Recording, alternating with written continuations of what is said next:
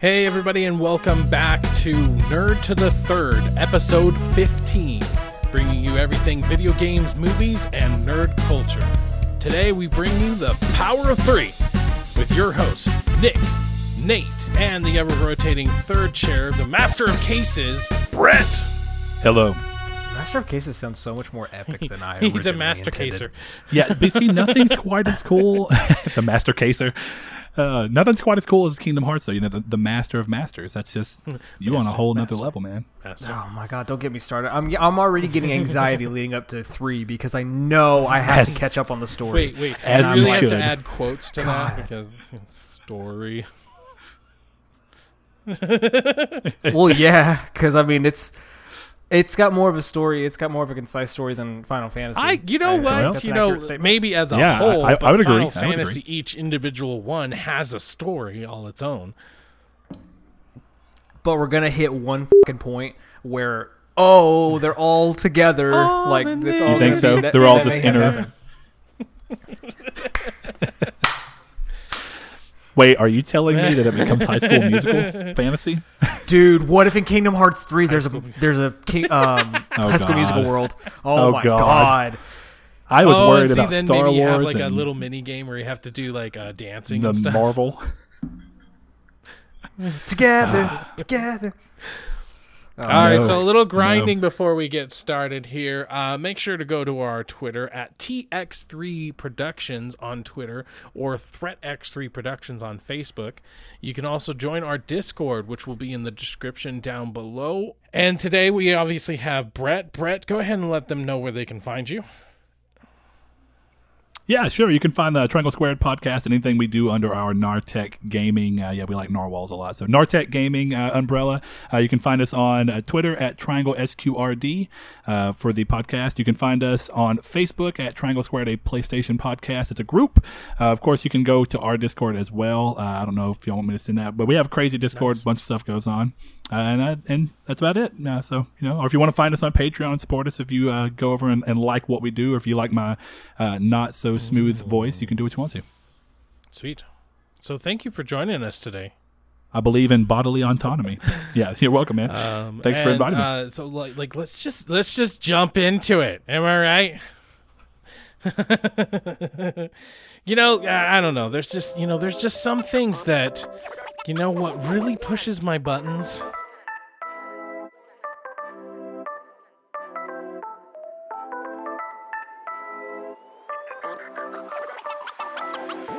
Go pushes your Um, buttons, Nick. Okay, gotta back up. 100 gigs! So, 100 gigs for Red Dead Redemption. I thought you had a seizure there for a minute. I was Yes, I had like, you oh man, difficulties with my net. Okay, legitimately, I was like, is he having? Is is his internet freezing? Like, what is going on? I thought you were Well, know, spazzing. you know. Like you were so Uh, mad that you were just lost the ability to speak. Ru- uh, Red Dead Redemption and Black Ops 4. Um, Red Dead Redemption, like I'm, I'm gonna, I'm gonna be honest with you. I'm not that surprised. I mean, this is after all like rock. I almost said steady. This is a Rockstar, you know. So it's like hundred gigs. That doesn't really like. If you look at GTA right now, I'm pretty sure they're over hundred gigs with how many updates they've had and stuff like that. So like this being the next Rockstar and being technically the first original like built from the ground up on the next gen that doesn't surprise me too much but like correct me if i'm wrong 100 gigs for a call of duty game like i don't know that's super weird for me Well, so so hundred gigs for a Call of Duty game with no campaign. Yeah. So, so a way to put that though into perspective actually is uh, when when you look at it, yeah. So typically, yeah, you, a Call of Duty game will have a, a campaign. So the campaign obviously has some bearing on how big the game, game ends up being, but primarily what ends up pushing them so high because actually, if you look at the history of how they are, Black Ops Three broke 100 gigs. I think Infinite Warfare got very close to 100 gigs by the time it was said and done. Um, Yeah. but there, there's that. Now, of course, the fact that this doesn't have one is interesting, but it does have new stuff that's trying to compensate, which I don't quite agree that it is doing. I feel like this should be a forty dollar release, uh, but they're not going to do that, so it doesn't matter. But uh, also, more importantly, if you go and look at the uh, PlayStation Store uh, page for it. They finally updated it to where it shows you the size. And even though the pictures that we've gotten of the case show the 100 gigs, and that's where we got that information from, uh, the PlayStation Store size actually calls for about 43 gigs uh, and for the normal version and like 44.17 or something for the deluxe version. So it looks like maybe the 100 gigs is trying to be an automatic buffer to give people either an idea that they need this much room to enjoy the content at its latest Oh, and mean like, fullest. so I'm not quite sure because um, Huh. yeah, and I well, the reason I kind of think about it is that they may be trying to advertise it that way, uh, sort of like whenever you uh, have a system and you install your operating system on it. The operating system actually doesn't take as much room as they call for. Uh, it's like a buffer that they leave so that whenever certain updates and stuff happen, they can kind of hit into that buffer. But then if it needs more, it can go into your hard drive. Um, hard to say. You know, it could be that. It could be that they're just trying to prep, or I, there there could be some very odd reason that I don't understand. uh, That there's no reason I can believe that the physical Yeah. version would need to be that big. And if it was, it would actually need to be across more. Um, ah, man, because you're you're really pushing the the boundaries Yeah, of Blu-ray right. at that point. You know. So just just for clarification, as of right now, with the latest update that's downloading to my PlayStation as we speak, um, they're sitting at about sixty six or sixty seven gigs Oh, for. GTA Okay. Five. Hmm. But you got to keep in mind, though, a lot of that is because Right. of the textures and other things that were already in there were from the right. PS3. Yeah, and Now, I think these we are got built from the ground up for next generation for Red Well, Dead. so right, that's probably and why so that's kind of what. I was trying to Yeah, hit yeah. on. It's like it doesn't surprise me that much when it's Red Dead Redemption. It's an open freaking world, and if we take When you tell me that the horse's testicles expand and detract with the weather, yes, I expected that. The next day, the news was the game's going to yeah, be 100 right, gigs. I was like, exactly. that makes sense. And so yeah, total but then. Black Ops. If Who do you think that even one- If you take the black the blackout map or whatever, you'd have to times that probably by Yeah. a hundred, two hundred, maybe even three hundred to get the same size as Red Dead Redemption. So it's like, where are all those freaking gigs coming from? And it's like at the end, after they've had all their DLCs, that would make sense. But like, if that's where we're starting, like that's a lot. Not everybody got like the slim version that comes with a terabyte of gigs. I still got my 500 gig um, hard drive. So 100 is a fifth of that. And that's obviously not including the uh, OS Sure, here- or whatever, the operating system. So here's yeah, you actually have um, instead of 500 gigs, you actually have like 430. hmm yeah. Um, so the thing that is in the my more pushes my buttons territory is if because I really honestly think we're going to see a PS5 update or PS5 Yeah. reveal You next think year. so? Okay. I, with how many rumors are churning out, hmm I think I think that's I think we're going to hear it soon.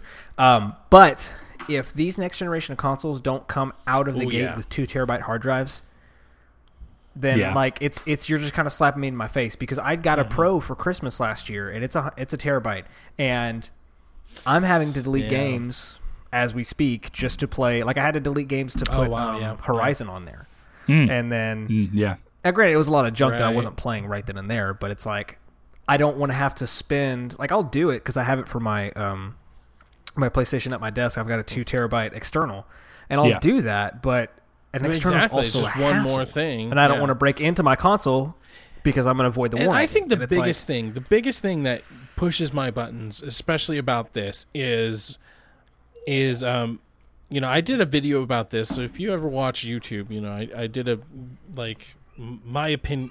YouTube? What's YouTube? Shut up.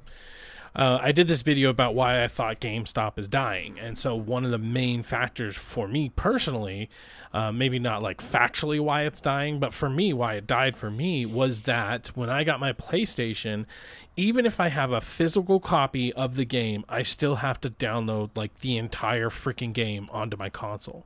So it got to this point where it's all like, mm-hmm. you know, what's the point of having a physical copy? And so for me, it's like I kind of I kind of weighed the options and I'm like, okay, do I really need a physical copy of cluttering up my thing? And so like that was my personal reason for switching to digital. It's just like, well, I have to download this giant ass game anyway, so why not just save some room on my thing? And you know, game sharing. Well, you know what's interesting about that? Um, you are partially right. I right, mean, we do know for a fact this that- is not triangle squared, sir. Who no? Uh, anyway, you know, yeah, GameStop is obviously somehow being uh, adversely affected by the move towards more digital. Um, so that's true, and of course, that's going to affect their business. And you see that in the fact that they're retaliating by trying to get people to buy digital games from them, either from right, their yeah. website or from the store, which is a very interesting way to go about it. Um, but the other side, I think, about the argument about why do you need to have the physical disc? And it's something that a lot of people don't think about, and a lot of people may not care in the long run. Um, but inevitably, when either PlayStation as a company stops being around, which I obviously hope never happens, um, uh, either when that happens or when the PlayStation 4 and 3 uh, get old enough that keeping server support for them is no longer very feasible. Uh, then what happens when they close the servers down? Because the way a digital game works, and there's there's potential ways they could work this out, but would they do Yeah. that? And can they do that? I don't quite know. Uh, but you know, at least on paper, when you think about it, it's like, well, they should be able to do this. Uh, when you buy a digital game, Oh, you're yeah, yeah. essentially buying a license. That license has to renew uh, every certain number of things. So what happens is buying digital basically assumes that you have internet connection. Um, at some point when you don't have an internet connection, that license will expire, and you'll notice it uh, definitely for PS Plus games. Whenever you log back in, if you ever go and look through your PS3 download list or your Vita download list, where it's a little, uh, it's not through a library, uh, and it organizes based off Yep. of the renewal of or the purchase of the license, then games that you got for free in 2011 will suddenly move back to the top because their license is renewed. So what happens when there's no longer a server for a license to be pushed back through and renewed on? Do you suddenly lose access Yeah. to those games? uh, if the server is not up for you to download them and you didn't have room for them on your console and you want to go back and play them, now you can't download it uh, or your license is invalid. So now the only way to play it, even if you have to in- insert the disc and let it install again, 20 years down the road, if I say, you know what, I love the God of War on PS4, uh, and I just want to play it again because I just have that earning, eh, that yearning to do so, I can just go put the disc in and it'll install and it won't, even if they don't have a server, Right. no updates will happen, but that's fine. The game is playable from the disc, uh, and that, you know, it's one of those interesting things, and it's why I'm glad that most games ship Yeah. okay on the disc these days, even though they have the ability to post uh, to patch later. Um, so th- that's one of the reasons why I continue to go physical, outside of the fact that I'm just a collector. But that's something that I think a lot of people don't think about. But if the day came that that ever happened, I think that a lot of people would be bummed because at that point you don't actually own the game. Uh, you own the license for as long as they feel like is worthy to continue yeah, I mean, renewing. my it for you. main argument I'm actually in that- against against that, at least why why I like make it okay in my head, is a lot of the games you you do have to have some type of online access, and so like even like playing like even if like let's let's call put Call of Duty on the on the you know examination table. If I play want to play Call of Duty Black Sure. Ops 3, but I only want to play zombies offline or the campaign offline. Um, if I don't have it hooked up to the internet, you can't even play it. So the the True. and of course that Yeah. is certain games because obviously certain games like God of War, I don't even know like if you didn't do the update, that that is definitely a good example of one that like you can just go ahead and play.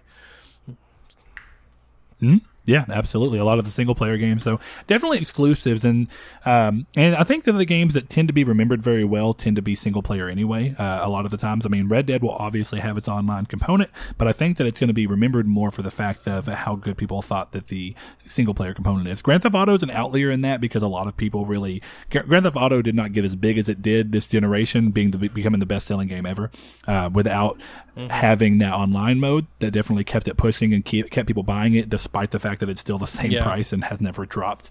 Um, but that's an outlier, and I think a lot of the times people go back and they look at games as single player experiences, be it third party or first party. Though a lot of them will end up being, you know, third party can kind of be handled differently, but first party you, you do only have a chance to play it on one. So if you move to a different ecosystem later on, you may not even have the ability to play that exclusive anyway. Yeah. it gets it gets interesting, but there's definitely reasons to keep physical. It's just like you said, you do have to do this kind of mental uh, weighing system where it's like, how much do I care about that, and how much do I really see Yeah. myself wanting to play Yeah. that game 15 years from now?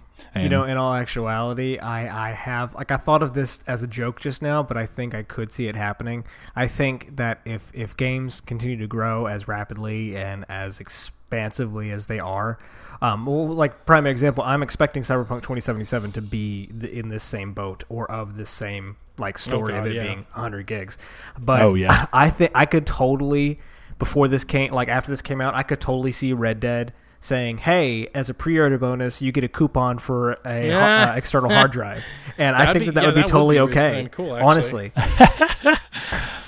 Cuz that would actually give you a pre-order bonus Right. that is useful. You want Yeah, a right. Skins are great. that you'll just put up on Weapons your are great. and it'll gather dust, or do you want an ex- Hey, for the record, I really did want that uh, Cayde Six one, but I just never got it. Sorry. Despite the fact that Destiny was Destiny Two was uh, Mildly? disappointing. Um, I God, you must have the be a Cayde. fanboy. well, from what I hear, Forsaken is is is digging it. Oh, I'm not. out of its grave. I haven't know, even right? played it since launch. Uh, played it, did the raid, and was like, okay, well, this still has the same problem Yep. as the first game. There's not enough to do. Uh, bye. I just, And I just have to give you a hard time. I was about so close to the platinum and not just quit. It is, it is profusely.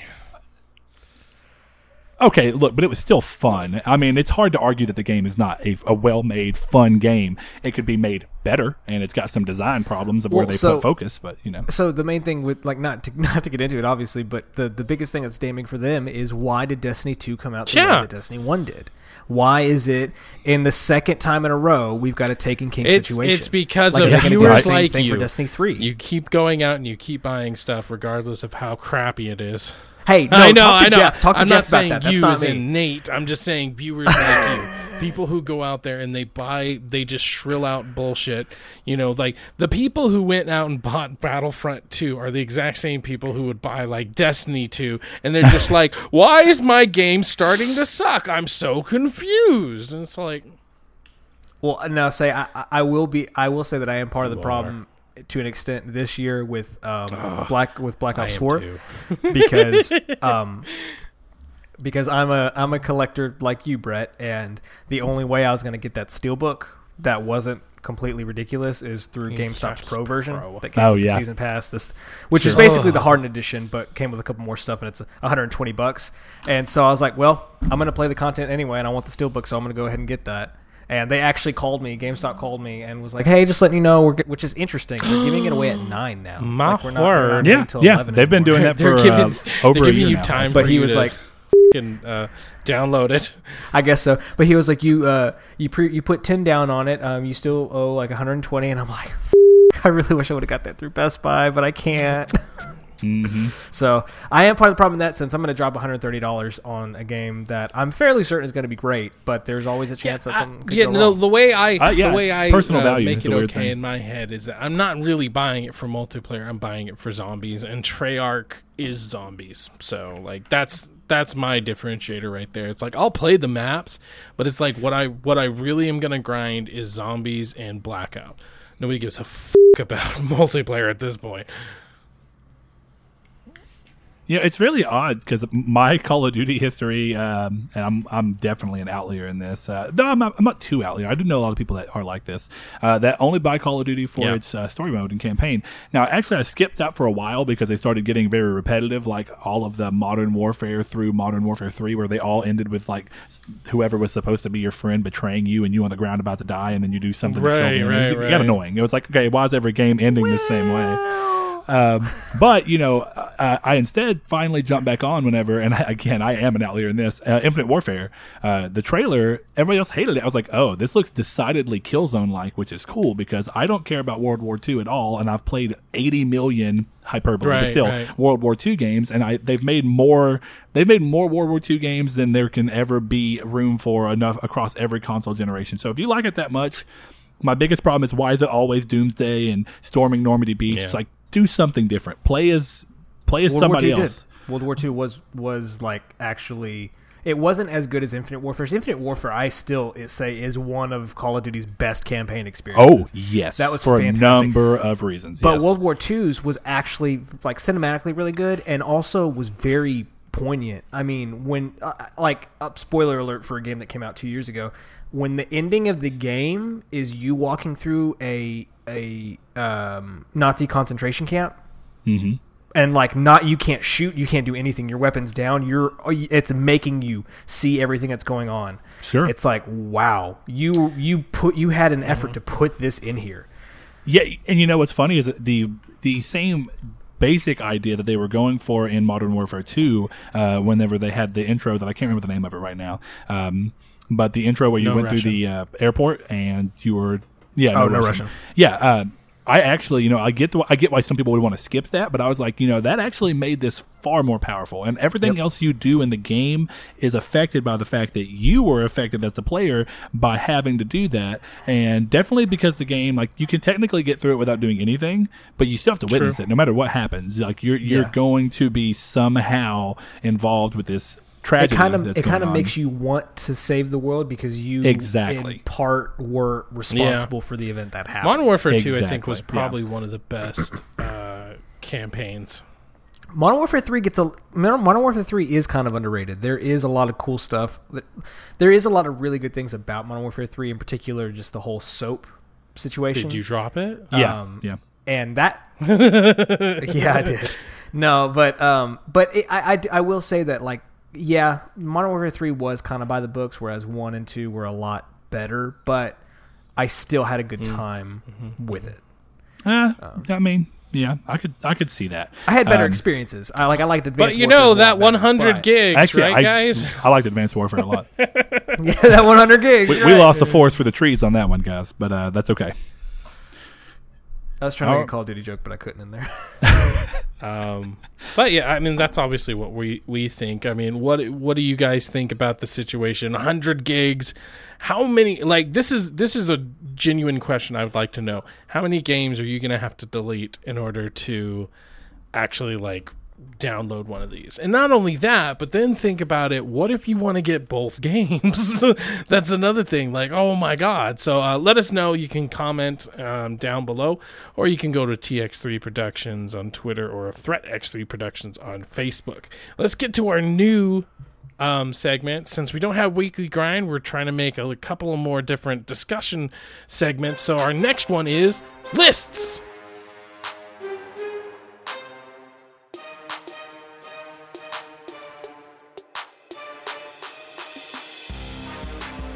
All right, on lists, we're gonna do lists. lists Um, so today I thought would be a Hmm, really cool wouldn't have thing to guessed. talk about. We just got a leak that Harry Potter is going to be having its own little standalone game. It's going to be set like hundreds of years, like even before Dumbledore. So it's going to have its very own story to tell. And so I thought a really cool list might be what other franchise, and it doesn't have to be superhero or anything, just what other franchise period could use a Arkham or Spider-Man or Harry Potter treatment that they could have their own story. It's attached to the universe, just like Arkham and Spider Man, obviously. It's attached to the franchise, but it's also able to sort of do their own thing. So, so oh Yeah. that was cool we did it at the same time go ahead and finish so what you were going to say let's get going. Okay. Before we get started, for anyone else who, who who's who's listening who has seen that that clip from from a while back ago of the Harry Potter like hand puppet things, oh, we'll get why I Snape. laughed whenever he Severus said Snape. we say whenever he said oh. Dumbledore. Dumbledore. Dumbledore. he said that, and I was like just Harry started Potter, laughing. Harry Potter, Ooh, Harry Potter, Harry Potter. oh my god. Yeah. Oh, anyway, let's get started. All right, so let's let's let's try to get maybe around five or something like that. Let's talk about like what other franchise would be really good for an Arkham slash Spider Man slash like Harry Potter. You know, like something something that So, oh- is I guess a good another good way to put it. Arkham and Spider Man are both they are their characters, but then Harry Potter is so far attached where it's still the universe, but it's not. So it's like those are It's an experience you haven't exactly. experienced. So like which which which those With two, that- and it could be either one. It yeah. could be the actual character, or it could be so far removed that it's you know able to do its own thing. So let, I mean, let let's go let's go down the rabbit Yeah. hole and So- figure out exactly like what would be really good. So are we basically asking like what franchises deserve the the going into an IP and treating the IP with Yes. respect as a game instead of just doing a cheap license game? Uh, I think I have a very. Go good it. starting answer. I'm curious as to what your guys start on it. Uh, Avatar: The Last Airbender. Oh, okay. Uh, it's a series that I think makes total sense as a game, and it's only been give, given like very small. Uh, and, and it was funny because the developer behind it was Platinum, which if you asked me who a great developer for a game like that would be, I think Platinum would be a great yes. answer. Uh, but it was not a good game. so I mean, and it was it was exactly what we're talking about. It, it was them getting an IP and then not treating it with any real. It was very respect. And 90s in the it was, sense uh, that it's like, you know, they took it and they just were trying to make a game. They weren't trying to they weren't trying to move any type of envelope at all.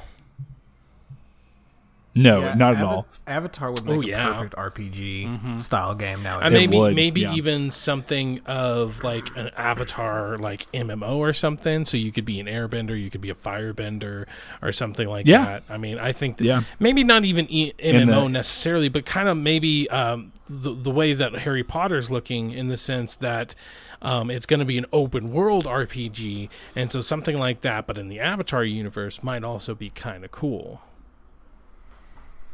Yeah, though I do think the DCUO Mm-hmm. treatment would work for it, uh, which is going towards the MMO, uh, the MMO route, um, and letting you start off and go, okay, well, what nation do you want to be from? Uh, that will obviously influence what. Um, and really, they could separate it where it's like uh you have you start in whatever nation you want, but you can also choose whatever bending you want to start off, or they could time to where if you start in the water nation, of course you're going to be a water bender. Um, but I think there's a lot of ways to play off of that, and the the way it would probably work more to just let people start where they want to start and let you become a bender of where you want to be. Uh, that way, you can still all easily group up with friends without having to traverse across the entire map just to get to each other, which is a problem that uh, Guild, Guild Wars Two had, uh, where you could start massively different ways from each other, and so if just because you wanted to play with each other, you had to like play a bunch by yourself just to get to each other. Um, but I think yeah, I think it works for uh, a, a I'm not going to say Skyrim, but a Skyrim slash Witcher tr- style, yeah, yeah. very big open world where you just give me powers and I run out uh, and you and I do side quests and stories, and of course you can move through the arc of if it's going to be a single player game where you are the avatar and you're just you start the game off learning. You could always go that route, and then you could go through the game, and some of the big moments could be you going through and doing things that help you train uh, to master certain bending so that you can become the avatar you need to be. Um, or you could even do it where uh, it's more like, okay, well, this is somebody who's already been an avatar for a while. Um, so I think that the challenge on the game side of that would obviously be um, trying to figure out how to make Yeah, right. progression feel rewarding. Because if you're starting from scratch, uh, it's kind of like Infamous Second Son, where when you would actually pull somebody else's power in, it makes sense. You just got it. You're not familiar with it. So as you play and you progress with it, you can unlock more ways to make yourself better at that. And I think that that would work in the same sense. You'd be able to move through it that Um, way. I just thought of a really good one, The Matrix. Now we've already uh, we've already obviously had Matrix games, but the the ma- entered the Matrix Sure. was from Naomi and Ghost's perspective. Um, be- yeah, it wasn't. It wasn't awful, I, I it liked wasn't it for its bullet either. times and stuff like that. And then I want to say Matrix Sure. Path of Neo. Obviously, that was the Path of Neo, so that was straight up just the movie. I think a really good one would be the Matrix, and then obviously the architect mentions how there's been a many uh, the ones before. So maybe we get Mm, one of those mm-hmm. stories where it's like we get the story of one of the ones that came before you. Maybe, and I think that that's interesting because one of the biggest pulls about the Matrix, definitely the first movie, is this weird ploy between trying to tie, and I, it would definitely make fun mechanic wise uh, because we've seen other games do this recently with like Titanfall two and even Dishonored two, where you can pull between being in one, like you're in the Matrix, and then you can pull out. I guess even Assassin's Creed like where Oh, you pull out into the real world. and the real world, you're going through your stuff, uh, and I think that you could obviously weave a cool storyline with that, which would make even more sense than what I felt like Assassin's Creed was trying to do. Um, so, I mean, I, I think that that would actually be a really cool one. Uh, it's funny that all of these also make sense as an MMO in my head for some mean, reason. I don't know funnily why. They did have an MMO Matrix or whatever, but I mean, this is we're talking like early 2000s MMO, and I mean, it was not. I mean, it Yeah, very well might, yeah. might as well have been EverQuest with how like bad it looked and its interactivity and stuff. hey, you do not you do not disrespect EverQuest. It is the the crown achievement of MMOs and got us where we are with MMOs Yeah, to this uh-huh, day, uh-huh. sir. Yeah, yeah. See, I hear what you're saying, but then also I'm hungry, so you know. Yeah, yeah, uh, yeah. A Tell me what to do. uh, but yeah, I think I think Matrix, but you're a completely different character. You're far enough removed from Neo, where it's like you know, oh, but let's where's Neo in this timeline? Not having to worry about this, but also getting the powers of hmm. Neo because you are one of the ones.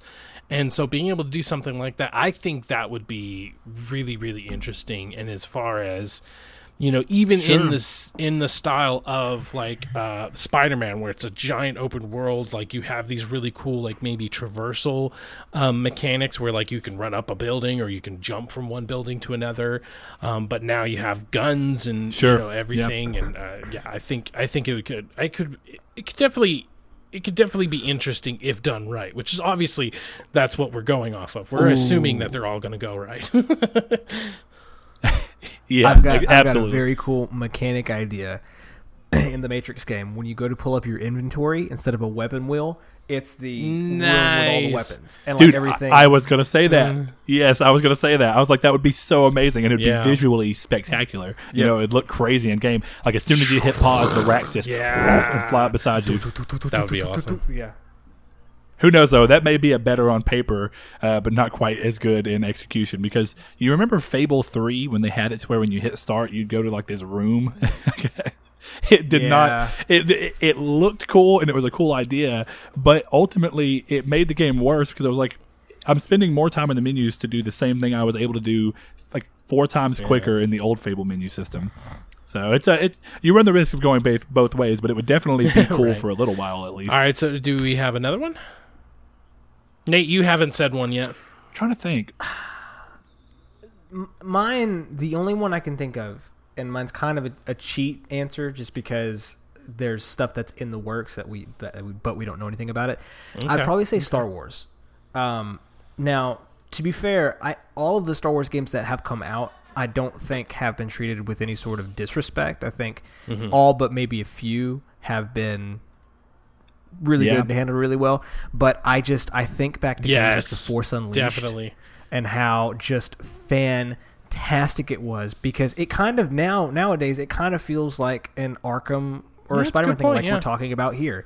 It's a it's a universe that we know, but it's a story we've never heard before and treated with nothing Yeah. but care. Yeah, actually, that's that is one of my biggest examples of how we have absolute unequivocal proof that Star Wars Right. games can be done fantastically, um, and we don't quite get them that way. You know, I mean, I'm not no no hate on how Battlefront has ended up coming. Out. Plenty out, of but, hate. Um, even though I didn't play, yeah, even though I didn't play the story of two, it's just obviously still not enough. It's not exactly what people want. I mean, and applause to EA for still trying to support the game and doing what they're doing. And of course, enough people bought the game that they need to do that. Um, you know, estimated they only lost about a million sales from all of the uh, microtransaction uh, debates and controversy. But that said, I mean, that's a, that's a great answer, man. Star Wars can. It's such a shame. Uh, that the what, what was it? Star Wars um, Right. thirteen thirteen is that what it's called? Yeah, uh, yeah, dude, one. that looked that it's funny because that's exactly what I wanted in a whole different sense. Now, of course, it looks like that's maybe kind of the direction that we're going with the. Uh, we know the visceral one is not going to end up Jedi. Fallen something. But, yeah, that's yeah, why I yeah, said it was but- kind of a cheat answer because we know that's coming. Yeah, we that just the don't uh, know. yeah, when it is. respawn's working on. Yeah, Yeah. absolutely. Um, but you, you know, uh, like I can probably count a handful of really bad Star Wars games, like, like apart from from Battlefront. Whatever. The problem with Battlefront Two, in particular, the, the of course the new one. I'm not talking about the original, and it's something that me and Anthony from PS Best Friends have talked about multiple multiple times on our other Star Wars podcast. Hello there. Um, is the fact of Battlefront Two feels completely different from Battle Battlefront One. Battlefront One feels like a Yes. Star Wars sim. Like it feels really cool. It feels arcadey, but something about the way that they designed Battlefront 2, it feels like a mm-hmm. completely different game. Yeah, Like, so you're saying across like the the 1. DICE one. So from Yeah, the DICE ones. basically the sequel. Yeah, I I didn't play two. I did play one, uh, and one just didn't have enough to make it really seem worth it to me. And because I'm I'm, I'm kind of a story snob, I really like stories, and since I didn't have it, I was like, well, I just don't care about multiplayer that much. I can't justify Yeah. sixty dollars on a multiplayer only experience. Um, but that's interesting. I've not heard anybody say that. Um, Yeah. Well, the But- star cards in particular, like the star card system in one is is is simple. Like, okay, I pick up this. When I first got into Battlefront 2 and started playing multiplayer, I'm like, I don't understand how these work. Like, Yeah. I don't know what to do. And so I just kind of played just kind of like whatever I was given, and then I mostly just played hero mm-hmm, stuff because it was the mm-hmm. easiest to understand. Hmm, yeah. What about supernatural? Something set in the supernatural Okay. um, universe, but maybe even play as like the Winchester dad, like as he's like, because then you can have that like God Oh, of the- War. oh, you know, oh. you have to look after your sons, but you also have to go and hunt monsters. So God of War slash Tomb Raider hub world.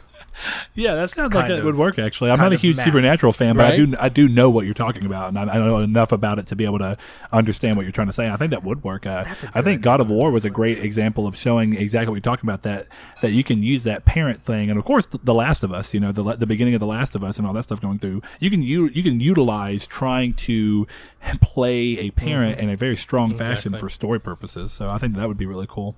And then mechanically, of course, too, because God of War did Yeah. a lot mechanically with that. Uh, I like, I actually like that, and of course, that was a, a source of like contention across across different people going on. Is is Atreus going to be in your way? Is he going to be Yeah, annoying? definitely. And he never was. I, I, it actually really, And I mean, maybe really even you could me. play as like So the, wh- the grandpa, because I know the grandpa comes from like another family of hunters, you know. Or I mean, even even then, like maybe it could be like Harry Potter, where it's far enough removed from supernatural, so you're just playing as a family, and maybe you have something similar happen where like a banshee comes and kills your mom or dad, and so then you you start researching these things.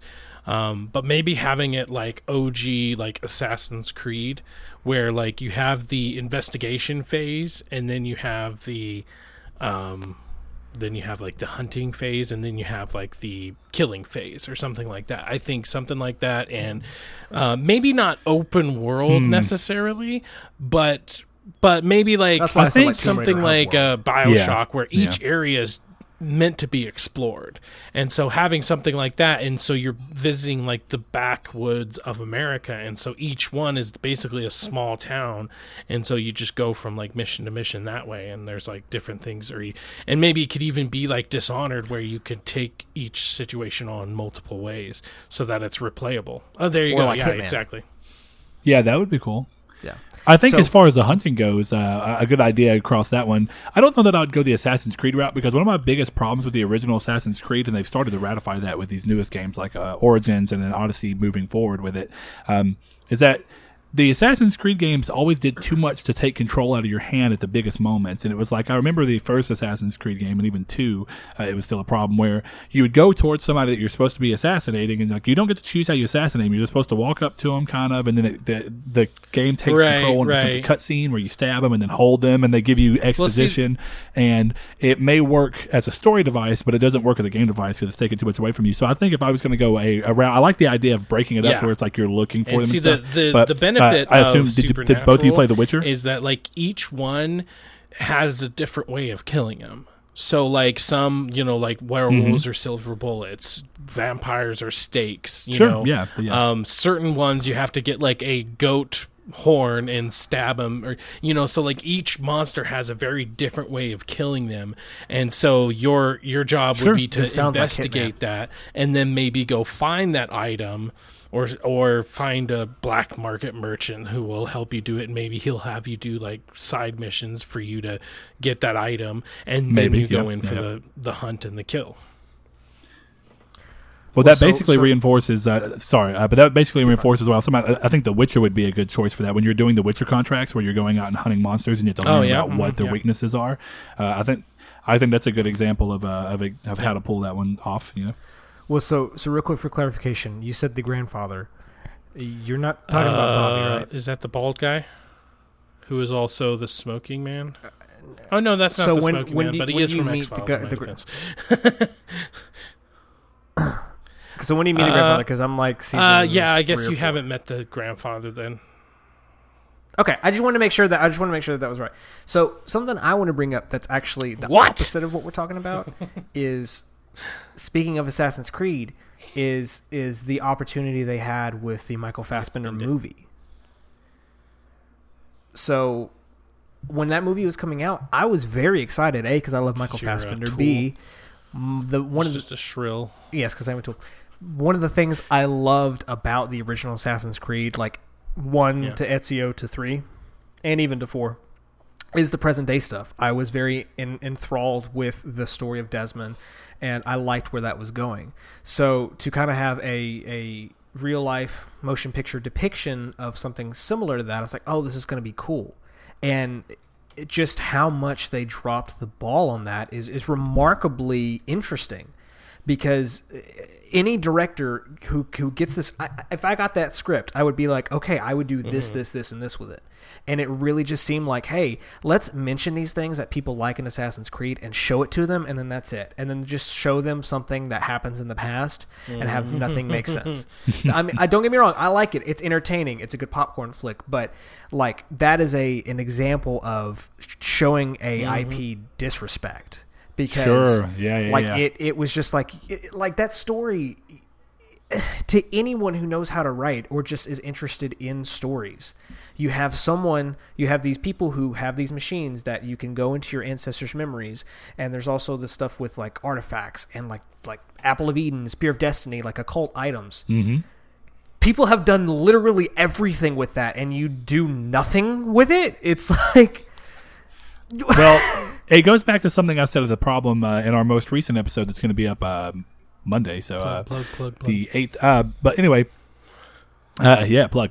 Shameless. Uh, but it, it does really tie into the conversation, which is that uh, the biggest problem with movies and turning games into movies is that there are people who have vested interest in terms of the money that they're putting in and the fact that they are financing it. Uh, there's people who are worried about getting the right actors in so that it will do the most money that it can. And it may be actors that don't even want to do the job, but they're doing it because they're getting enough money. So that reflects on how they portray the character, how much they care about the character. That that that goes on to who they get to write the script, whether the script writer cares about, um, you know, Assassin's Creed as a video game, uh, whether or not they're getting pressure from the people who are going to distribute the movie to make sure that this does this, so that they get the biggest maximized, uh, you know, potential for return. And it's the problem of business because uh, my per- my basic example was like uh, the Uncharted short that came out on YouTube that featured Nathan Jesus. Fillion. Did you all watch that? Yes And it was great, yes, right? Scream-worthy. yes And you know why it was so great? No one Because it had was a no one had project. vested yeah exactly. No one had vested interest. I'm pretty sure, and definitely when you see how excited Nathan Fillion was about being able to be Nathan Drake, who since the first game I have said, "Oh my God, please let Nathan Fillion be Nathan Drake." Well, see, I Um, said that until I saw him in Santa Clarita Diet recently. I'm like, man, Hey. he got fat. Oh, and then and yeah. I saw him as Nathan Drake. But he worked out as Nathan Drake, did he not? You know, he did. That's- No, no, yeah, he looked great. Yeah. Yeah, and, and it worked out, and it actually told the story of where I I, I actually think the story of four makes Yes, more sense as a movie than it does as a game. Uh, weirdly enough, I think the rest of I mean it's still a good game. I, mean, I, I enjoyed it, but um, you know it is what it is.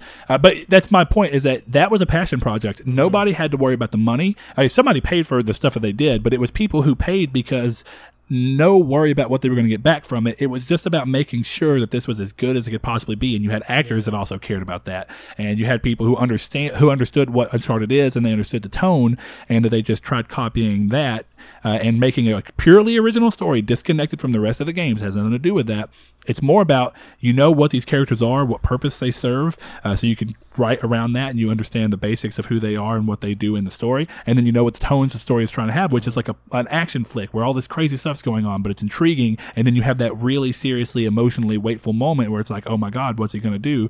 Uh, and that's that, and and it was perfect, and that's why I think that Hollywood movies, the only example of a movie, and it's still it got a little bit of backlash, uh, but I think one of the only examples of a video game movie that I have enjoyed really and truly was uh, Silent Hill, Yeah. the original Silent Hill. I feel like it it basically it understood the tone of what Silent Hill is. It wasn't trying to just copy the script, and it was like we know what we're kind of working with, and we're going to try and do it as close to what we can as we can. It didn't worry about having the Yeah. biggest named actors or anything. It just got people that they thought would be able to pull it off, and I actually enjoyed it. yeah, It's not I a actually perfect really movie. liked it. I, I but it's enjoyable. I thought at least on how they portrayed the movie, it was very much like I want to say the first two acts were actually very faithful to like what I remember of Silent Hill. It wasn't until the third act that Yeah, like, and again, oh, you know, part of like, it yeah, is the like, idea, you Let's, know? let's go a different way over here. And so yeah, that's the only time it falters. But even then, Sure. I feel like the changes they made still made sense in their universe. It wasn't so out. Yeah, it wasn't so in the context. field. Yeah. Um, but hey, since we brought up Nathan Fillion, what about a Firefly game? Boy, I w- I'm glad that you said that because I think Firefly Right? would be Maybe a perfect po- game series. maybe- Ooh. maybe pre Space well, yeah, right. It's exactly Maybe what I want. Pre, um, oh, I just lost her name. What's the girl who has the, you know, she can kick ass and stuff.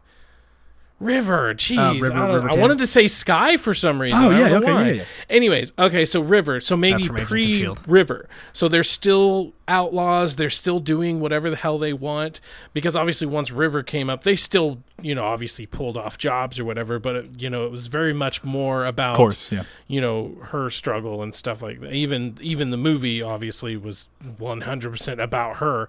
Oh, so Serenity so is like so if we good. if we have the chunk before her, and so we get to maybe see their story and you know then it's far enough detached from like even the series itself where like we could go on these really cool adventures and get to know get to know them Absolutely.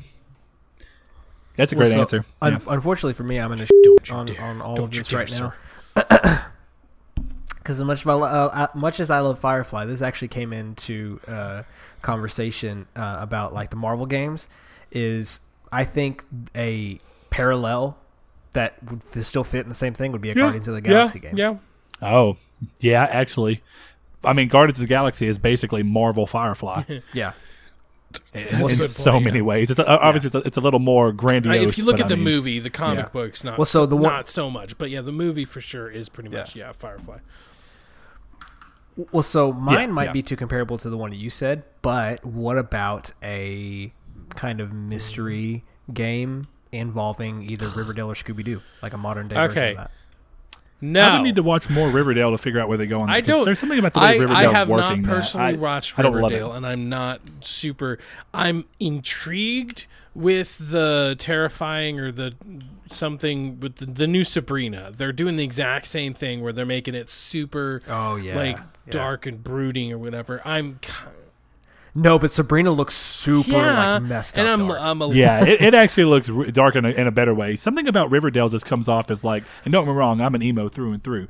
Well, so Um, the reason why but- I said Riverdale is because they are turning the Archie series into a more like each season is, is a mystery that they're trying to solve.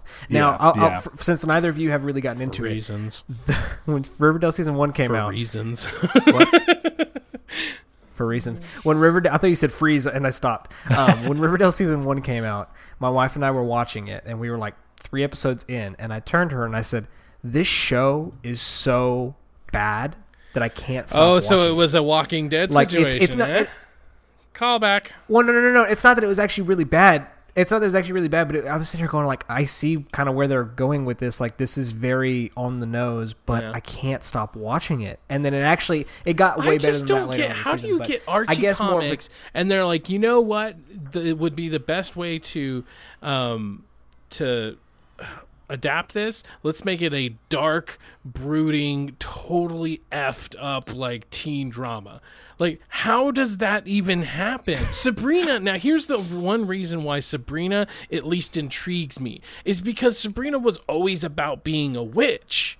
And so turning something about witches into something dark and broody it makes sense. But Riverdale is about teenagers. Yeah, sure. So turning like high school musical Riverdale- into um, Repo Man 20 or Repo Man the musical is Yeah. two completely different things. Okay, I guess.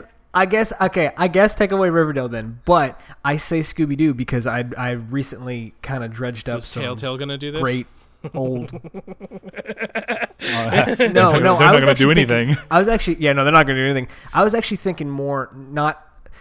My, my first thing I was thinking of was Until Dawn, Okay, yeah, yeah, yeah. I got you. but maybe less in a Yeah. heavy rain kind of story aspect. Like like you know the way it kind of is is, but maybe not the whole game is like a six hour long interactive movie. Um, but I was thinking about Scooby Doo because I went back and looked at some of the games that I used to love to play, like um, the Cyber Chase one. Oh, yeah. um, on the on the PS One. Hey, Um, look, but we were young, but they were fun. And the thing, I do think that there's a there's a reasonable way to go about making Scooby Doo more mature, like not not Right. not overly crazy, but you can definitely edge it up a little bit, uh, bring it more towards being mature, and then you still have the ability to have Scooby be like a. a, a well, I, the only thing is Scooby is the biggest point of like he would be good in terms of if you think about who the character is, like he would be and what his purpose is, is he's comic relief, him and Shaggy. Shaggy. But uh-huh. how do you make a dog talking work in a game that's supposed to be mature Well, and I mean, let's- feeling? I With- tell you exactly. I tell you exact. Hold on. So, sorry. I tell you exactly how you do. You two, kill two birds with one stone. You make him more mature by having uh, Shaggy actually be a fucking pothead, and two, have the main thing be that Shaggy is the one that can hear Scooby because he's so high, and then he ends So up. it only happens because of the yeah. so Oh, he's basically funny. hallucinating it. But I was going to say another take would be sure. I, I would say the other side would be to somehow want to take it towards. I, I think the Wolf Among Us did a very good job of going in between, where they chose an art style and a reason behind the stuff that made it to where. When you saw animals Yeah. talking, it didn't feel weird. Partially because of the art style. So don't go Yeah. hyper realistic with your art. Try and give yourself a cool style that works, so that when you see this dog talk, it doesn't Well, right, feel and so I think out another of the blue. Think another thing that we're we're missing the note on is that you know it it could be it, the the games that we're talking about can be like Arkham and Spider Man, but that what that can also mean that they just treat the property good. It doesn't mean that it has to be like Sure, that's what- and that's what I'm aiming at with whatever. it, So we can still have like a goofy Scooby Doo Yeah, no, no, game, no, that- yeah. but just done Yeah. in the in the style of like reinventing. I guess that might be a better way to put it is reinventing because that's really what Arkham did for the Batman as a gaming series and so, some might even say like as a characters because now like so many more people got a hold of him and started playing as Batman but yet they were so faithful to it that it made it it made it okay for those who have been around for a while Yeah. Sure, yeah. everyone who knew Mm-hmm. it's kind of the same way with spider-man too like if you know a lot of spider-man lore you're like oh i get that and you know then you have some things that are very and i think we'll probably talk about soon that are just kind of Egregious. egregious where you're sitting there going i literally know what's exactly about to happen Mm. Yeah. why are you cookie crumbing me? So me I mean, I think Yes, that was yeah. five. Yeah. That was uh, that was about five. Was it? It might have been that was more, more than, than five, five, but but still, that yeah, was a good the list. gist. A good list of games uh, or franchises that we think could use an Arkham, Spider-Man, Harry Potter treatment. So if you guys have any more suggestions, go ahead and, and let us know. Um, heading up next, we're going to be having a nice open discussion. So everybody's going to have their own topic. So open discussions up next.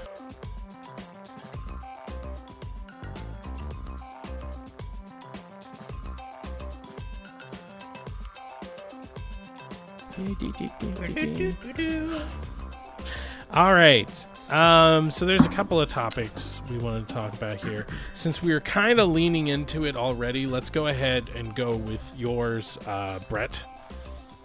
So go ahead and introduce it. All right. Um, basically, my topic was going to be, like he said, we've already kind of touched on it in some in some point. Uh, but when do developers basically start to take more chances with IPs that they get licensed out to them? Now, I think that uh, we- we've seen we've seen some of this. So we saw it somewhat happen with uh, Batman. Uh, one of my biggest things I love about Arkham City, uh, and I specifically say Arkham City and not the whole franchise because Arkham City did a good job of me never. It does such a good job of foreshadowing so that if you go back and as you know stuff or if you have a really really keen eye you can kind of pick up on some things. But for the most part you don't quite know what's going to happen in the game. Uh, whereas i think that spider-man's falter was that i always felt like i knew yeah. what the next step was going to be. Some of it was because they were just blatantly throwing it in your face. Um, but you know uh, so. Arkham City was a great example of being true to what you know from the series, but making sure that it wasn't so on the nose to something you've already Yeah, seen that you can easily guess it. Uh, we talked about with Spider Man and even Arkham Knight, both of those, they leaned too much on a specific source material. And then Arkham Knight made the uh, fatal flaw of trying to hype up the, the Arkham Knight as this very, very specifically new character that they built from the ground up. And they made it seem like it was going to be that just to pull the curtain out from underneath us and it be somebody that would already existed in the universe. I won't say just in case for some reason you've not played Arkham Knight, um, but it was something that if you were a fan of Batman, felt decidedly like I knew this from a mile away. I knew it from when you announced it. I knew it from whenever I first saw them. It was just it, it was a weird handling of it from a, a studio that otherwise had always handled the Batman thing where they balance of Yeah. making sure it feels true but also feeling decidedly their own universe and like they were taking chances so they've they've they've done exactly what i want more developers to do with IPs that are licensed, but they've also faltered in the same areas as others. Uh, so, what do you guys think about that? Well, so in in reference to the whole Arkham Knight thing, I kind of briefed on this earlier. I was in the one percent that had no idea what was going on during during the Arkham Knight.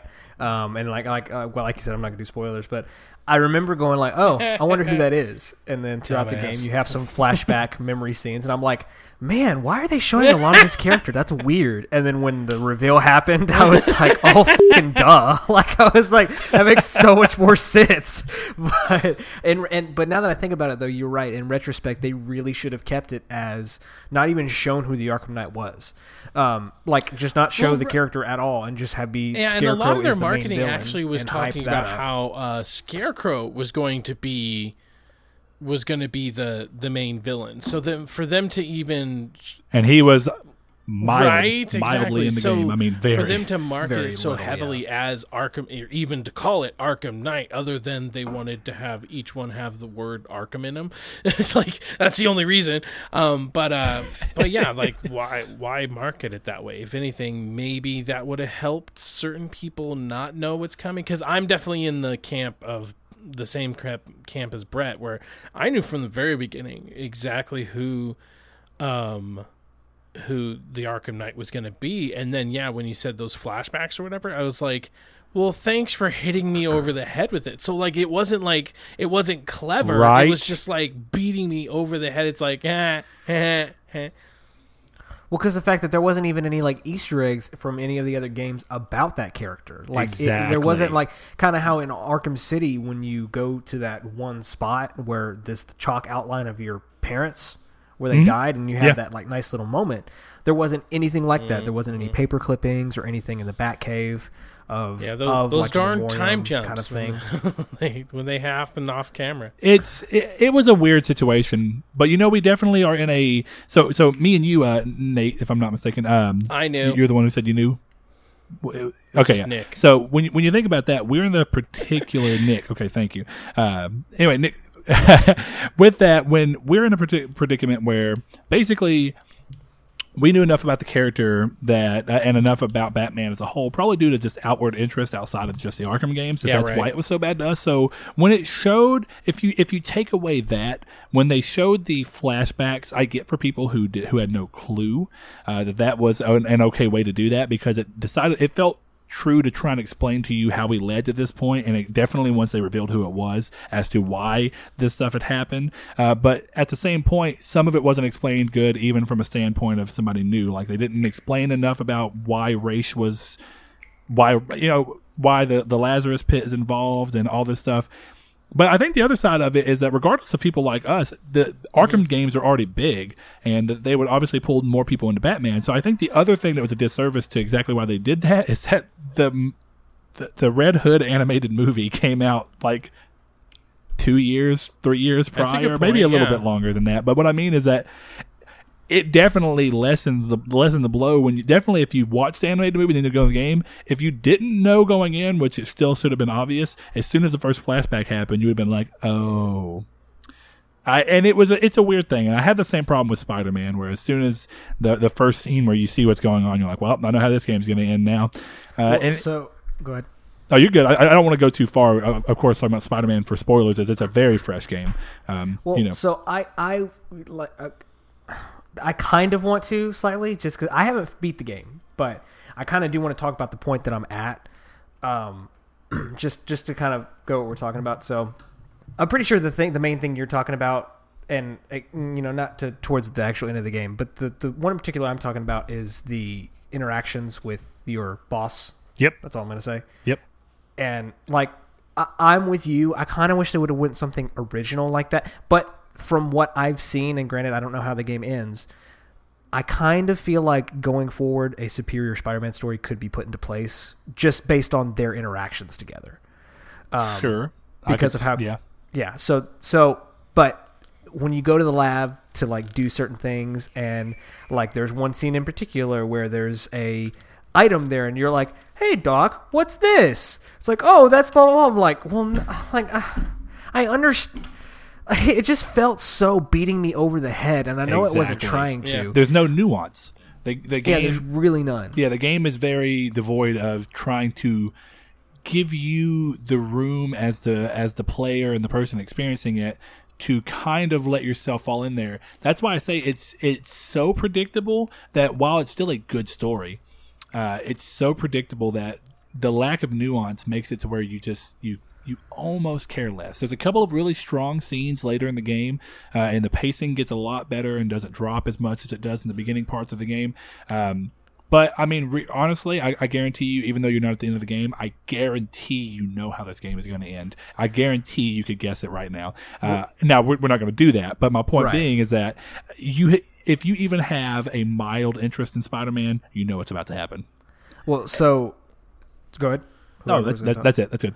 Oh, so I do see where, where you're saying like you can see where things are going, and this could be just me. Like I get, I guess I am naive when it comes to games, but um, when I finished Act Two, like when I'm playing Act One, Act Two, I kind of got used to the routine of everything. I'm like, all right, this is you know, I'm doing this. Okay, this is fun, but I'm doing this again. When I finished Act Two, and like how I played after that, I was like, "Oh, okay, that's cool." It immediately just changed direction. Like I I didn't like how jarring it was, but at the same time I liked it cuz it's like, "Oh, I feel like I'm playing a different game." Yeah, I'm trying to remember exactly where the where the place So is at. but is it after the jail scene? It's after the it's yes, it's after the That's what I thought. Uh, so Yeah. yeah. no, you're right. That's where the game hits its stride. And even then, though, it hits its stride there, but it just makes you realize where the rest of the game kind of dropped the ball. Uh, and it's a very interesting thing because you don't get to spend enough time with the w- w- with the new villain setup. Um, they spend too much time on one particular villain in the game. Uh, it, it's it's, but that's not quite into the the the. the spirit of the discussion i guess i mean maybe it is uh, do you have a way that you're trying to tie that back in and i'm out of curiosity i don't want to go too far outside you know No, I so rant. so like to to your comment of like it's it's predictable. Yes, it is, but I wasn't expecting that tonal change, that complete 180 after I got to that part. And so like I'm excited to play more because I was kind of I wasn't getting burnt out, but I was like, all right, you know, I'm looking for something else just to kind of like Yes, play I- something different. I do And know so what you're talking that- about, though. Yeah, when that Yeah. happens, you suddenly care. It's like, oh, I, I really want to play this game now. Like, Yeah, I, it gives me more immediacy. Like whereas I'm like I can press pause. I don't have to go talk to Aunt May right now. I can press pause in real life and then go do something else. absolutely. But after yeah. that, I'm like, I have to do this now. yes, yes, and you're right. And I wish the whole game had that because I do feel like, um, and this goes into more of like again, it's taking chances and it's trying to figure out where it's at. And like wha- one of the things Arkham City did so well is that you could immediately the whole game had a sense of immediacy, and you could immediately go and if you got a very sense of like urgency by your own, like by yourself, and you're like, oh man, I feel like I really want to go see what's going on next. You could go do it. There's a couple of times in the first couple of acts uh, for Spider-Man where it's like when I say they're trying too hard to be like beat you over the head again with the fact that you're Spider-Man and you're supposed to go around and save the city and do a bunch of menial tasks. And I know that that's something that's very true to Spider-Man as a character, but it's not really fun as a game. Uh, so I feel like they were trying to take chances, but they were also trying to stay too true to Spider-Man in a way that they were trying to ride, to walk a tightrope that they just didn't quite hit right. And I feel like that that's something that with a sequel will definitely be addressed because this is starting a game. Um, but it, it- there's a there you always want that in a game. You want this you want a, a scale a pace that scales and continuously ma- leaves you interested so that you don't want to stop. You don't want to hit start and be like, "Well, I'm going to go do this real quick" because it doesn't really matter if I talk to her right now. This is unimportant. And the another thing the game does is drops the ball uh, on a timing thing where after something interesting happens and you should be able to just instantly go and feed your curiosity by going and seeing what's next about it. The game forces your hand to go, no, swing around and do a bunch of nothing, or just sit here for five minutes while this background timer that you don't get to see happens, and then we finally call you with where to go next. See, I like that because it, it- like, I, I like it in the sense of it gave me actual time to go clean stuff clean stuff up and Sure. do it like like to where this is a game in particular that I can imagine that I can clean everything up and do all the side missions before I even beat the game. Yep. Now I probably won't because well, I have for the most part honestly. I've got most of the landmarks and I think I have like 50 backpacks. I think I'm missing 5. Yeah, that's exactly The- how I played. The only But- thing I'm dragging my feet on is the fucking Taskmaster missions because Yeah. good. I can't. Oh, the challenges are. I, they just get on my nerves so bad. yeah, yeah.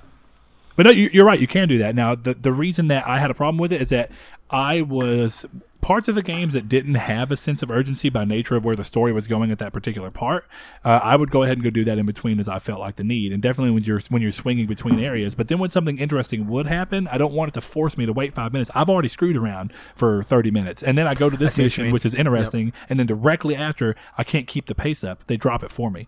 Uh, now that's not necessarily them not taking chances. Uh, that's more just a complaint with the with the game setup. Uh, I do think that they tried to take chances in some way. I want to give the game some credit. Of course, they took chances in trying to pull from uh, Spider-Man villains that a lot of people would not necessarily be familiar with if they're just surface Spider-Man fans. But they also played it really safe.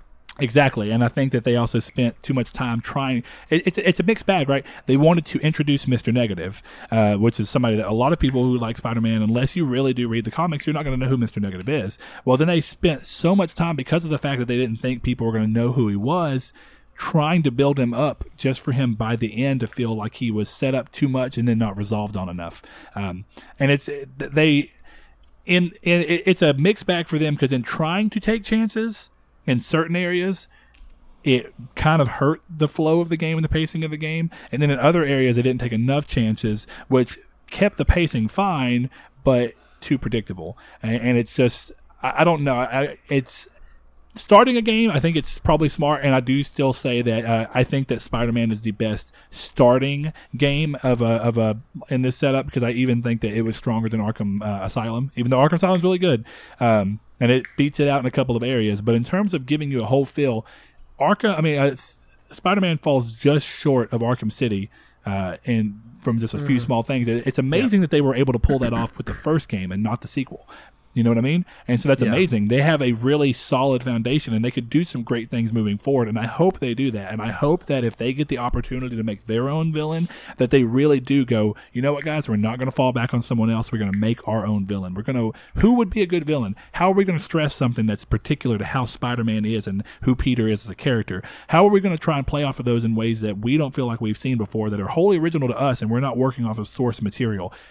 Do what we want to do and i hope that that's what we see and i think the same thing with like you know they could easily in these harry potter games that they're, that they're doing they they could easily make a fall flat story which has no real weight and they're just like, hey we want you to play in this world because you like harry potter and it's cool to mess around with spells and all Kinda the like Destiny. creatures yes Like a Destiny 1 situation. Yes. The story's okay, but let's just play around the world. Yes. Now, of course, the flip side of that is they could actually try and make a weighty story. And of course, the first Harry Potter series has a weighty story across the whole span.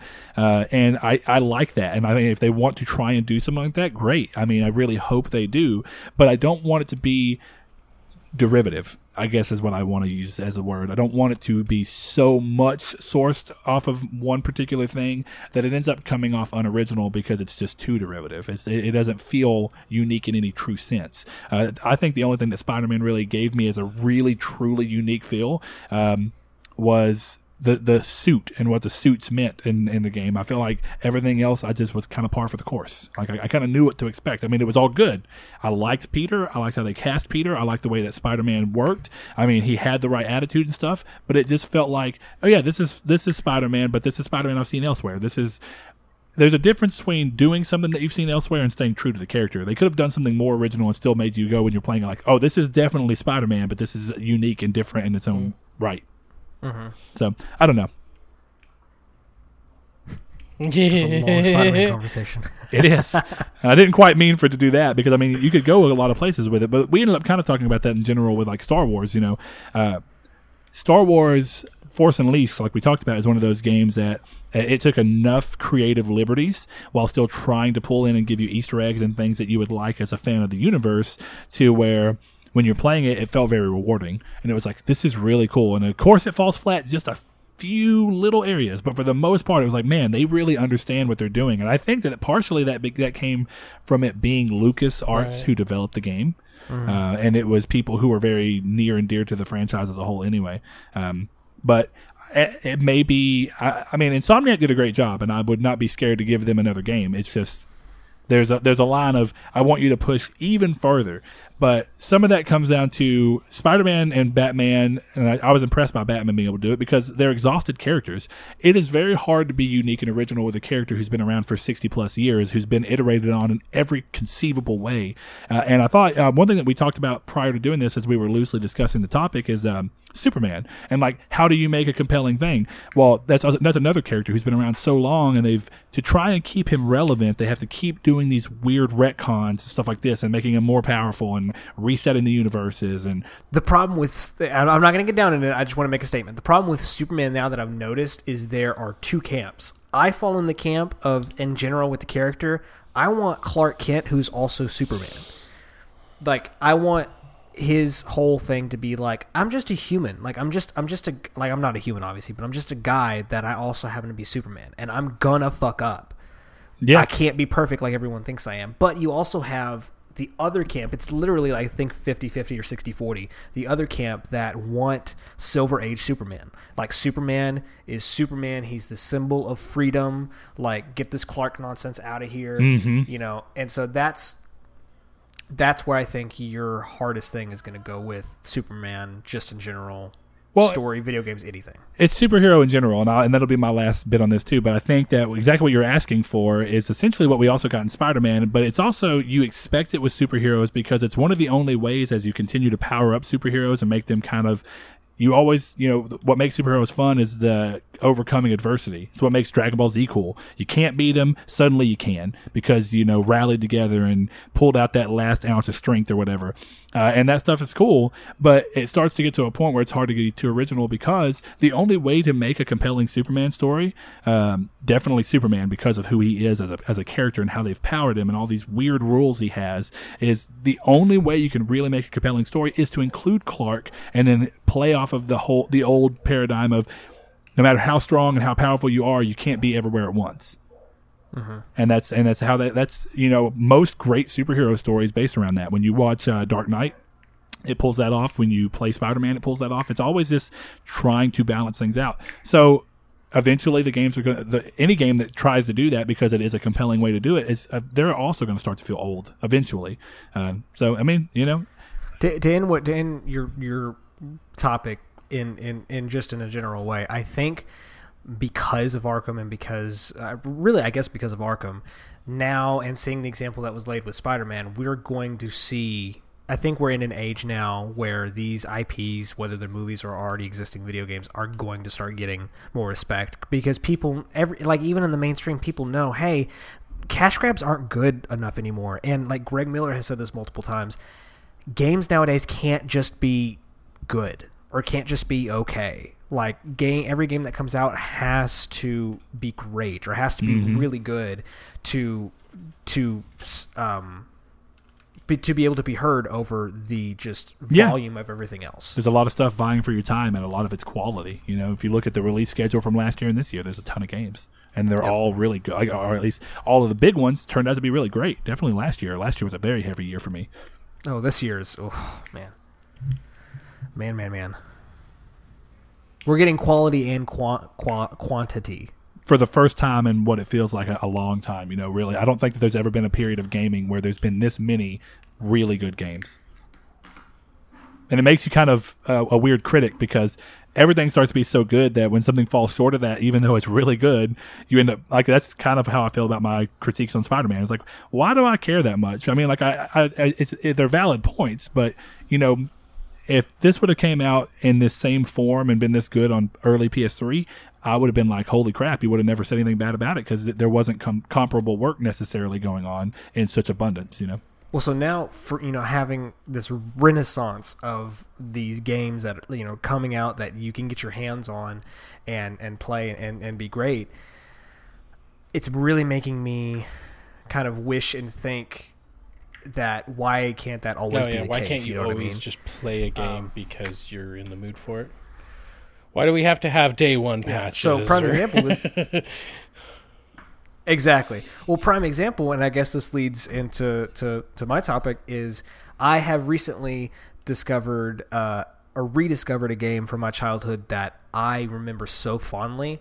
Um, and I actually want to give a shout out. It's thanks to um, OKB's uh, podcast leaderboard where they do top 10 lists. And the last episode was 3D platformers. And I tweeted at him when I finished, said, Hey, he's like, just listen to the episode.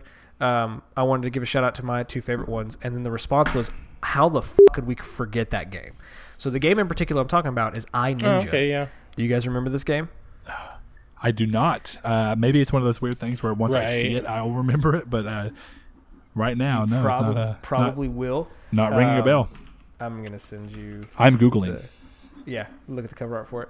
Um, so this game, I was like, oh my god, I forgot about it, and then I went to go look at gameplay, and I'm like, I remember everything yeah. about these levels, and I immediately was filled with excitement. I'm like, oh my god, like maybe I can find it on Steam and I can Oh, play it like that. yeah. Nope. The only and even if I could play it on PC, I can't play it on 10. Oh, I have to play it on really? Vista or something Mm. like that.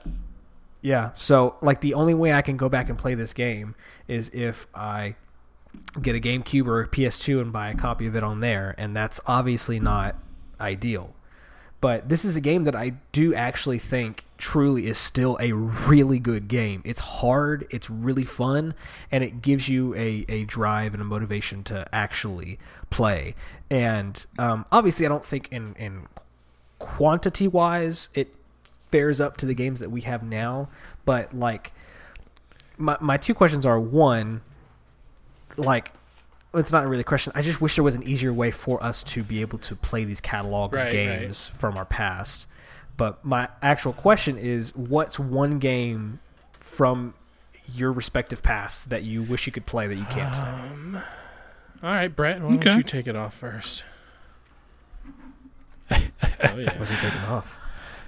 Oh man, ah, see this this is a great question. This is one of those ones that just hits you, and you're like, oh man, I feel like I have an answer for this, but I try and think about it. One thing that's a little weird is I'm really, really big into collecting stuff, so I'm really big about keeping consoles. Uh, so I have like a backwards compatible PS3, I have a PS2 still, I have a PS1, so I can play any PlayStation catalog game that I want as long as I can basically get my hands on the game itself. Uh, if I didn't keep it, or if it wasn't somehow digital across. You know, I have a lot of PS1 games digitally on my PS3. Um, so you know, I think about games that I just loved a lot as a kid, and it's just you, you think about games that are hard to get nowadays, and a lot of the ones when I really go back and think about it, uh, even though I have it, because it's just again trying to buy it and find it, and I don't think it'd be that hard, but it's just I wish it was easier. Is Crisis Core, Final Fantasy Crisis Core, Oh, uh, from the that's a uh, good from PSP one. days, uh, and it, it came out in such a weird time, and this is why it's so hard, is that essentially it came out in the PSP days before PSP uh, started going digital, uh, and you know Sony was ahead of the game uh, and, and to their you know to their uh, desk, you know whatever you want to call it. It wasn't a good thing for them. I don't know why I'm brain farting right now, but uh, anyway, they went all digital at a time where nobody else is ready to do that, and it wasn't really feasible with the PSP Go. Uh, and from a so what you ended up seeing was uh, a lot of games ended up skipping it. So up until um, you got uh, the PS3 remaster for 2.5 that included Birth by Sleep and Kingdom Hearts. You could not play Kingdom Hearts uh, on a PSP Go. You had to have an original PSP. It was the only way to do it. You couldn't play it digitally at all. Um, they've fixed that with 2.8 at least. I don't know if they ever made 2.5 digital, but because of that, it made it hard to get the game. So Crisis Core is a game that is not available, even though the Vita could play it no problem. Because it was never available digitally, you can't buy it because the only way that you can play PSP games on Vita are if they were digital and you just buy the digital copy and download it. Um, so I've been playing it recently because I was able to get my hands back onto it, but I, I I went a long time without it because of the fact Yeah. that it just wasn't easy to get. So I got Now, I, d- I do want I do want to specify that th- that that these games are in a way easy to get because you can just go to like a game exchange or a mom and pop and buy like a PS2 or a game. Sure. Oh, yeah, but that's a definitely it is. hassle. Like, why can't I just play the games like On- how Xbox have newer their backwards systems. compatibility? So yeah, exactly. I actually Absolutely. got I got two really really good ones. I'll save the best for last. But number one is The Suffering. Have you guys ever played that? Uh, I've heard of it, but so I haven't it's a actually third played it. person slash Not first ringing a bell. person horror game back on the PlayStation 2. And so I think it's I think it's in the same time frame where like I could get it for PC, but I would have to have probably like a Vista or something like that, or I'd have to get an emulator in order to. So there'd be like multiple steps. So like you said, it's just a hassle, and it's like I don't know that much about computers in the first place. Yeah. So for me to play this game, I'd most likely have to just go out and get a PlayStation 2. And I just I I don't know why, but I just really like that game. And I mean, looking back on it, I mean, like I can perfectly admit that uh, it doesn't look that great. It like it looks kind of um it looks kind of uh janky. I mean, not janky. That's I always use that word. Um, it just looks kind of generic. I guess that's what I want. It was a G word, so I got I got me. Yeah. Sure. But anyways, it looks kind of generic or whatever. But it actually like it is like Metacritic. It's got an eighty percent. So I mean, it's not a horrible game. It's just. Um, so I guess, but yeah, that one's really hard. And then the number one hot one that's super hard, and I'm pretty sure the only way I can play it is if I get my if I get a PlayStation One version of it, and that's Brave Fencer Musashi. Oh yes, I'm so glad you mentioned that. Actually, I love that game so much, uh, and that the PS2 sequel did no no form of justice for that game. But what a good game! I've been, I've know a number of people who are very keen on getting a remake of that game, and I actually Oh yeah, if we really could get cool like a do. Final Fantasy Um, Seven esque, you know, remake, or even just you know like a Crash Bandicoot esque remake of it, or something where it's literally Yeah, the same yeah, sure. geometry, but they just make it look pretty, like they did in Crash Bandicoot. That would be so. Yeah. that would be great. I mean, like I don't need like yeah, I don't need Yeah, same level like, design, no Final more Fantasy expansion, VII, they're just- going to be changing certain things, whether it be the geometry or something like that. But the, if they just took literally the same code but then made it look pretty, like I perfect.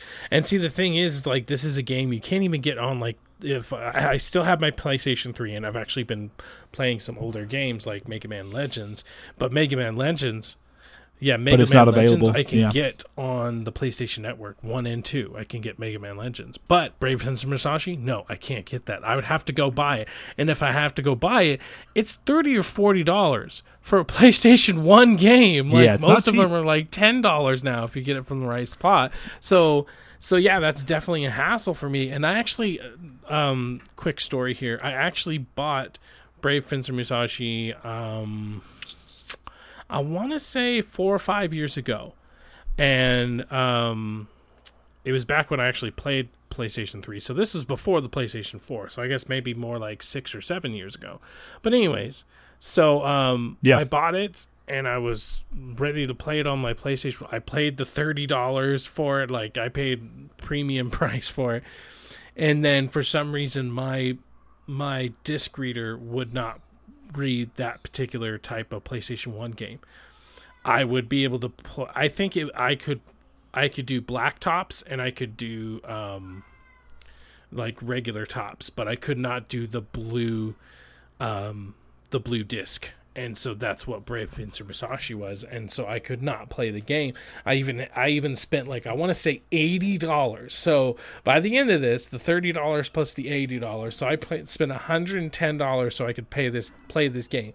And even after getting it repaired and getting a brand new like disc reader in there, it still wouldn't frickin' work. And so I just I haven't had the because like if I wanted to get like a uh, PlayStation Two, for instance, it wouldn't be that hard. Kind of like Nate was saying, it's not that hard. I mean, I could go to literally any pawn shop, but it's just like after that, after going through all those steps of trying to play just that one game, I was just like, uh, and so I haven't had the, I haven't had the uh, real desire to since then.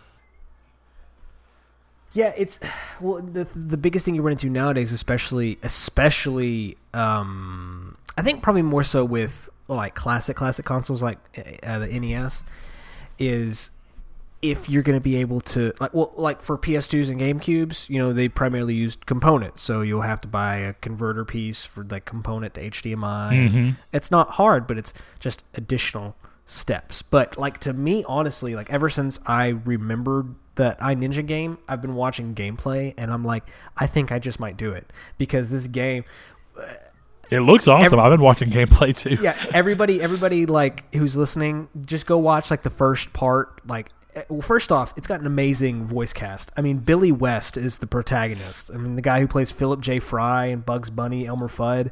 I mean, he, it's hilarious. Like the game has a lot of really funny moments, and it's just a very unique, you know, platformer kind of game. Um, so, but yeah, everyone who's listening, do yourself a favor and look up the first few, first like twenty minutes or so, and uh, this is truly it's a, this is a gym. This is a gym that I am now very Wait, so depressed you that I battle can't play right Pokemon? now. Gym G E M dork. Oh boy. No, I don't battle Pokemon. That's okay. The the other joke I was gonna go to What is who like? ninja? I ninja. I are baboo or I ab I are baboon. Anyways, sorry. it's a deep cut okay. Cartoon Oh, Network. man. What up? Deep cut. Yeah. cartoon Cartoon Fridays. Yeah. So, um, I mean, I think that's going to do the show for us today. So, the last thing we have to do, and usually we have our uh, guest help us out with this, we're going to do a comic book book club. So, do you basically look for? I mean, I- does it need to be digital or Uh, yeah, physical, or what do you do? digital. I mean, out of I mean, curiosity, the, yeah. digital. Okay. Uh, well, it looks like uh, is I, I've never messed with Comixology, but I'm on it right now. Is it? Um, Whichever one says unlimited, like that's the one that you'll be able to Do digitally, uh, read correct? for free. Well, no, for, read for free, basically. Sure. Okay. Um, yeah, that's cool. That's what I was curious about. Um, I'm going to go a completely weird direction here. This is because I am a big fan of music, and of course, they had a new album come out. Uh, I'm going to suggest everybody go read uh, The Amory Wars, the second stage Turbine Blade, um, which is, uh, if you like music and you've ever heard of them, Coheed and Cambria, uh, it's the story behind their albums, uh, and they are killer comics. And uh, if you're a comic book fan and you've not messed with them, they have a great art style. They have a really cool story, uh, and then you also have the added benefit of being able to uh, read the comics and then go check out the music and and be like, oh man, I see how they uh, connect, or go hear the music first. Like it, hopefully, and then go back and read it and be like, "Oh, this all makes more sense that they are telling the story through the music." Uh, but it's a really Well, cool story. Go too, ahead uh, and type so, that in Yeah, that's that was a lot where of I would go. The Amory Wars. No, you A type it. in. You type it. Yeah, type it.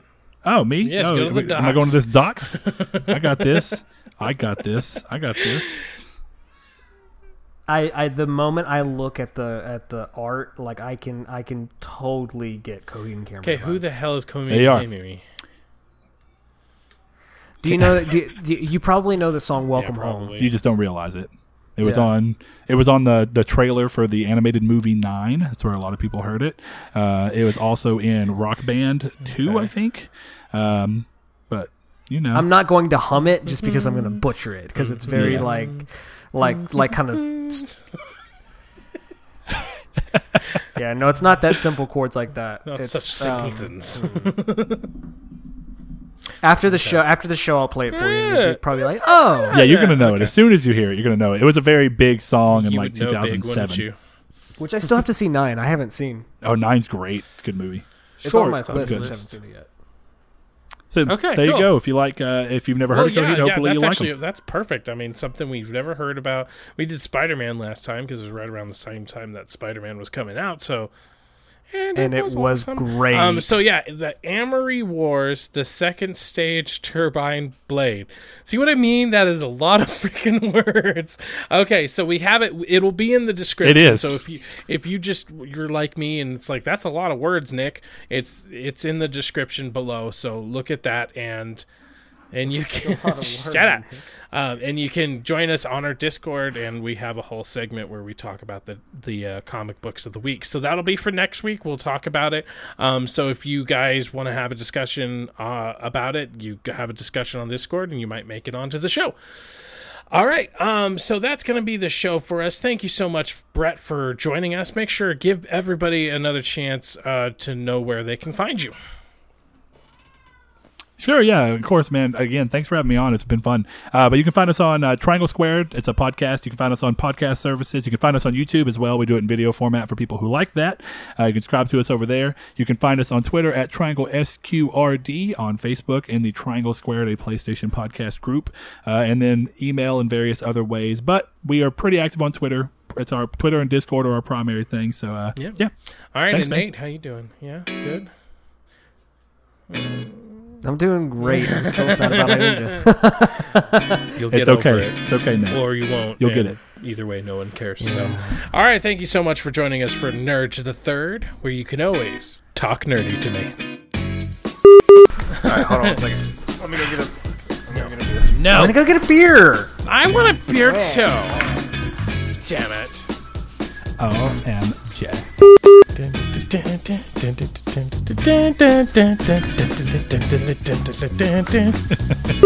Oh man, it sounds like he's having some problems with his beer. Yeah. I was having problems with his mom. Oh yeah, I, I, I, I like you guys. Oh, quite- I can tell this back, is gonna be he's fun. That is easily. been I heard. I see. I, you probably were talking, but I didn't have my headphones on. I know. Um, We- oh my god, knew it was it. so funny. Uh, so I I was with Kevin yesterday, and uh, I invited Coach because he was the only one that was signed on yesterday. So we were getting into Dead by Daylight. Coach is like, "Oh, I don't have it downloaded or whatever." It's like, "Oh, all right, well, better luck next time or whatever." So then he leaves, and me and Kevin start going, "Oh God, what a fucking asshole!" Yeah, what, just a big bag of dicks, just a huge bag of dicks. All of a sudden, uh, I'm still here, guys. Oh boy, so, bag of dicks. so did you see me almost Favorite bust my insult. ass when I came through? Came back through the door. no, I didn't see that. Okay, so that was the third time today that I have hard hardwood floors, and I've been wearing socks all day. So I've been every every chance been trying to do the slip thing. I went, I, I opened the door and went through, and fucking like hard stopped on the floor. And so I went, we'll see. We'll, s- we'll see what it is. Is um, before each episode. It goes, "Ah, ah." Okay, come on now. Come on. What am I coming on? Yeah, you are. Hey, zing! Yeah, go, go. Hey, everybody, and welcome back to Nerd to the Third, your stop for video games, movies, and nerd culture. What episode is this? I haven't. I actually like now that I think of it, I haven't said the episode in actually a couple episodes, so maybe I should just no. keep that. You said going. it. You, you said it last episode. I said it last time. Okay, well then it must have been one or two before that that I don't remember saying it at all. I'm, I'm doing it even though I'm, I'm- even though I know you're gonna fucking cut it out. So I always cut it out. Yeah. I know you really. Don't tell me how to do my goddamn bloopers. I'm the master of bloopers. Okay. No, no, you're not because you didn't do the fucking dick one that was like four episodes ago. What the hell are you talking about? I don't really remember. Exactly. so it wasn't memorable enough. Boom! Discord, which will be in the description down below or in. It, but hold on, brain fart. I don't know why. Like, it's in the description down below. I guess that's it. It's just in the fucking description. Look for it, goddammit. Could you tell her to shut up back there? just hear her cackling.